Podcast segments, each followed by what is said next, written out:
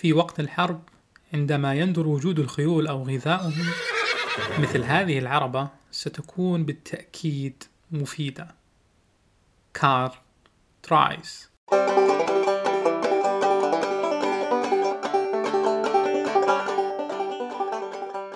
حياكم الله في حلقة جديدة من بودكاست بريتسل. معي أنا علي الخضير. بودكاست اللي نتكلم فيه عن ألمانيا عن ابتكاراتها عن عن تاريخها عن ثقافتها. حلقة اليوم راح نتكلم عن أمر مهم ووسيلة من وسائل التنقل ووسيلة أيضا من وسائل الرياضة منتشرة على نطاق واسع في على مستوى العالم.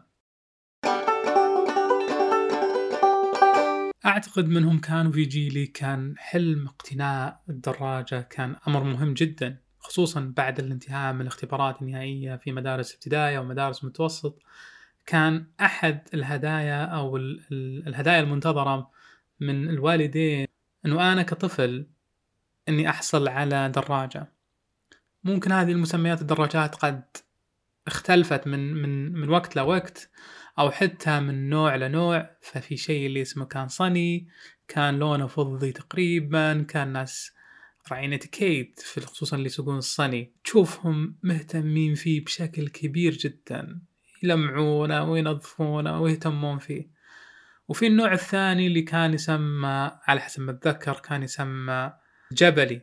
الجبلي اللي هو كان تشوف كفراته كذا كبيرة جدا وتحس إنه ذي الدراجة قاسية. تحس إن الدراجة هذه حق الطرق الوعرة. هو حق الطرق الوعرة بس إنه يعني كان ذاك الوقت يستخدم في في, في الشوارع في البيوت.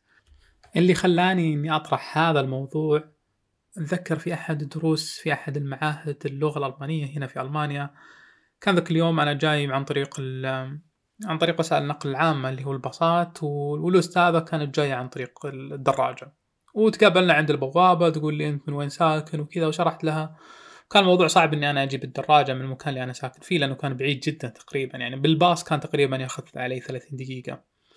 الثيم أو الموضوع اللي كان عنه ذاك الأسبوع كان عن المجموعات الألمانية للهواة.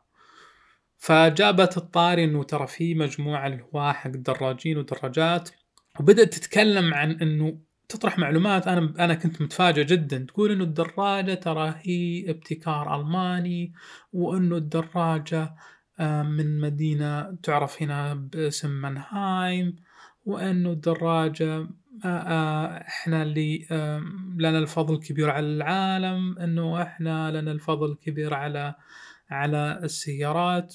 وهذا الموضوع صراحة يعني من ذاك الوقت في مخي. يعني كيف يعني كيف لكم فضل على السيارات مثلا خلينا نقول؟ هذا اليوم اللي راح نتكلم فيه عن قصة الدراجة. في عام 2017 احتفل العالم بمرور 200 سنة على ابتكار الدراجة. وهذا وهذه الدراجة ابتكرت من خلال شاب ألماني يدعى كارل درايس. هذا الشاب ولد في مدينة كارلسروه اللي تقع في منطقة أو مقاطعة بادن فورتمبيرغ في جنوب غرب ألمانيا. ولد في 29 آه، أبريل 1785 ميلادية توفي في 10 ديسمبر 1851 ميلادية. لما نجي ناخذ قصة درايس و... وابتكار هذه الدراجة كان طريق الابتكار ما هو كان سهل آه، عليه.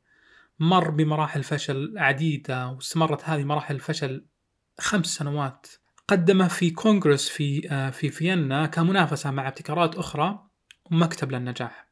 وبعد ذلك بعد فترة قدم آه هذا الابتكار إلى مقاطعة تدعى ساكسوني في أقصى شرق ألمانيا في عام 1817 وفي أثناء تقديم لهذه المذكرة ذكر عبارة يقول هذه الآلة ستقلل من الاعتماد على الخيول وتخفض تكلفة رعايتهم لكنه أيضا فشل في في في جذب الانتباه لصناعة هذه الدراجة. بعد ذلك حصل على تقدير واعتراف من باريس آه، لحادثة كانت في ذاك الوقت في آه، في موت خيول بشكل كبير جدا في آه، في باريس. ف وذكروا اللي اللي اللجنة اللي وافقت على أوراق درايس إنه فكرة درايس كانت تعتبر إلغاء ترف الخيول ولتقليل أسعار غذائها الغالي. لما نتكلم عن الشكل الأولي اللي رسمه آه، درايس للدراجة كان عن وجود عجلتين أمامية وخلفية أحجامهم متساوية ومقعد وممسك للدراجة لكن لا يوجد أي دواسة فكان يستخدم أرجلة لتحريك الدراجة. بعد ذلك تطور هذا الشكل إلى شكل آخر أنه وجود دواسات فقط في العجلة الأمامية. مع أن العجلات أحجامهم متساوية.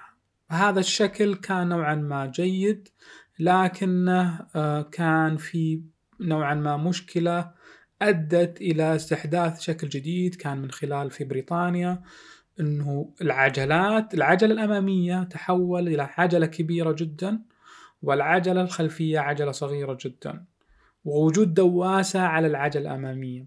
لكن كثير من المشاكل اللي تحدث لهذا النوع من الأشكال أنه العالم بدأت تسقط من من فوق الدراج. يكون في أحيانا هناك اختلال في التوازن. لكن لاحقا أستحدث الشكل اللي موجود الحين حاليا عندنا إنه تكون الدواسة في المنتصف وفي رابط بين هذه الدواسة وبين العجلة الخلفية فبالتالي تتحرك الدراجة بشكل انسيابي أكثر. وهذا استمر الشكل حاليا لحد الآن مع وجود تقنيات جديدة اللي هي التقنيات آه، وجود آه، بعض الأجهزة الإلكترونية اللي تساعد آه، على سرعة سرعة الدراجة أو إنه الاستغناء عن الضغط على الدواسة يسمونها الحين الإي بايك أو الإلكتريكال بايك.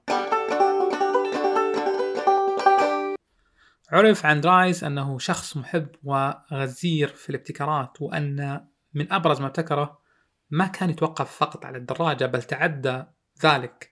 فقد ابتكر أداة كاتبة مع لوح مفاتيح. وابتكر أيضا أداة لتسجيل موسيقى البيانو على الورقة. ابتكر أيضا أدوات طبخ. كوفئ في حياته من قبل آه، والي باد من ذاك الوقت طا مسمى بروفيسور الميكانيكا. إن ابتكار درايز فتح آفاق أخرى. من بزغت فكرة السيارات المتحركة من قبل الإخوان رايت وأيضا من فكرة الدراجة ذو الثلاث كفرات. ظهرت لنا بنز بأول دراجة بمحرك في عام 1886 ميلادية. الإرث اللي كسبه قطاع السيارات من الدراجات في ذلك الوقت أمران. هو أن إمكانية التنقل بدون الحاجة للحصان وأن من خلال أدوات بسيطة تستطيع أن تصمم أداة متحركة. هذه الأشياء اللي كسبها قطاع السيارات من فكرة صناعة الدراجة من درايس. ولما نبغى نتكلم عن واقع الدراجة أو حاليا في ألمانيا فهناك العديد من المنظمات الحكومية والأهلية في ألمانيا تدعم وتشجع الناس على ركوب الدراجة. ووصل عدد مستخدمي الدراجات في ألمانيا حوالي 27 مليون شخص. وهذا الرقم الكبير بدون نظام واضح لهم ولقائدي السيارات والمركبات سيسبب صعوبة في التنقل في ألمانيا يسبب حوادث كبيرة أكيد. لذلك من منظمة السلامة المرورية الألمانية صدر ملف من 20 صفحة تقريبا يوضح لأصحاب الدراجات أبرز القوانين اللي عليهم اتباعها أثناء قيادة الدراجة في الشوارع العامة للمدن. أكيد أثناء إجراء اختبار قيادة السيارات يحرصون مراكز التدريب على أنه الشخص يكون مؤهل ومنتبه لأصحاب الدراجات أثناء قيادة السيارة. شنو القوانين اللي أبرز القوانين اللي ذكرتها منظمة السلامه المرورية الألمانية حق أصحاب الدراجات تقول أول شيء لما لما تسوق الدراجة لازم تكون في أقصى يمين الطرق ولازم تترك مسافة بينك وبين السيارة المتوقفة على حافة الطريق. هذا نظام. النظام الثاني قالت لما تجي عند تقاطع لازم تتبع إنه الأولى إنه اللي على يمينك هو اللي يمشي. وهذا الأمر أيضا مع السيارات. كل دراجة لازم يكون فيها منبه صوتي لازم يكون إضاءة لازم يكون عندها مكابح بريك من, من أحد الأنظمة الثانية فقط شخص واحد مسموح باستخدام الدراجة. ما في اثنين أو ثلاثة مع بعض. يركبون الدراجة. إذا كان أحد الوالدين راح ياخذ طفل معه في الدراجة لازم يتأكد أنه عنده مقعد أمان على الدراجة. أو هناك دراجات متصلة مع الدراجة الأصلية فقط مخصصة للأطفال. من القوانين أيضا أنه إذا أنت بتسوق الدراجة لازم تر... لازم تمسك الدركسون حق الدراجة بيدك الثنتين ما ينفع بيد واحدة. خصوصا إذا كنت تاخذ ملف على يمين أو ملف على اليسار لازم يكون بيدك الثنتين. من القوانين أنه لازم تنتبه على إشارات المرور. الإشارات المرور حقت السيارات اللي في الشوارع لازم تنتبه عليها. من الأمور اللي يحاولون يركزون عليها أنه لا تسوق الدراجة وأنت تكون شارب الكحول. ولازم تترك مسافة كافية بينك وبين الشاحنات أو الباصات ويفضل لما تمشي أنك تكون خلفها خلف الباصات والشاحنات. هناك بعض الطرق ممنوعة لسائقي الدراجات أنهم يمشون فيها. مثلا طرق مخصص للمشاة فقط يعني شوف مسار معين للمشاة أو الطرق السريعة أو الطرق الفرعية بعض الطرق الفرعية بين المدن. الأمر ما توقف كذا لكن هناك منظمات أيضا أصدرت مطويات متخصصة توجيهية للوالدين إذا كانوا يبغون يعلمون أطفالهم قيادة دراجات في الشوارع وفي الطرق. لما نجي نتكلم عن متوسط قيمة الدراجات الجديدة لما نتكلم دراجة جديدة من آه، في ألمانيا تتراوح أسعارها بين ال 200 يورو حتى 8500 يورو يعني تقريبا من الألف إلى حوالي العشرين أو خمسة وعشرين ألف ريال سعودي. ويعتمد هذا على عوامل عدة. يعني نوع نوع الدراجة نوع الكفرات. وفي تطور جديد اللي هو ال e-bike اللي هي الدراجة مع جهاز إلكتروني يساعدك في آه، في تحريك الدراجة. مع ذلك في عديد من المدن الألمانية وفرت خدمة إيجار دراجة من أماكن محددة وتسلمها في أماكن أخرى إلكترونيا بأسعار رمزية قد تكون شهرية أو تعتمد على الفترة الزمنية اللي تم استخدام فيها الدراجة. وتشوف الأماكن ذي متوفرة في في في الأماكن الحيوية مثلا القرب من الجامعات، القرب من من آه، آه، المباني الحكومية أو آه، على الداون تاون تشوفهم موجودين هذه هذه الدراجات مصفوفة لها أماكن مخصصة وفيها لها ابلكيشن عشان يفتح لك الدراجة. رياضة الدراجات تعتبر طبعا رياضة هوائية. الرياضة تفقدك آه، سعرات حرارية كبيرة. من أكثر الرياضات اللي اللي اللي ممكن آه، تفيدك إذا أنت كنت تفكر تسوي رجيم.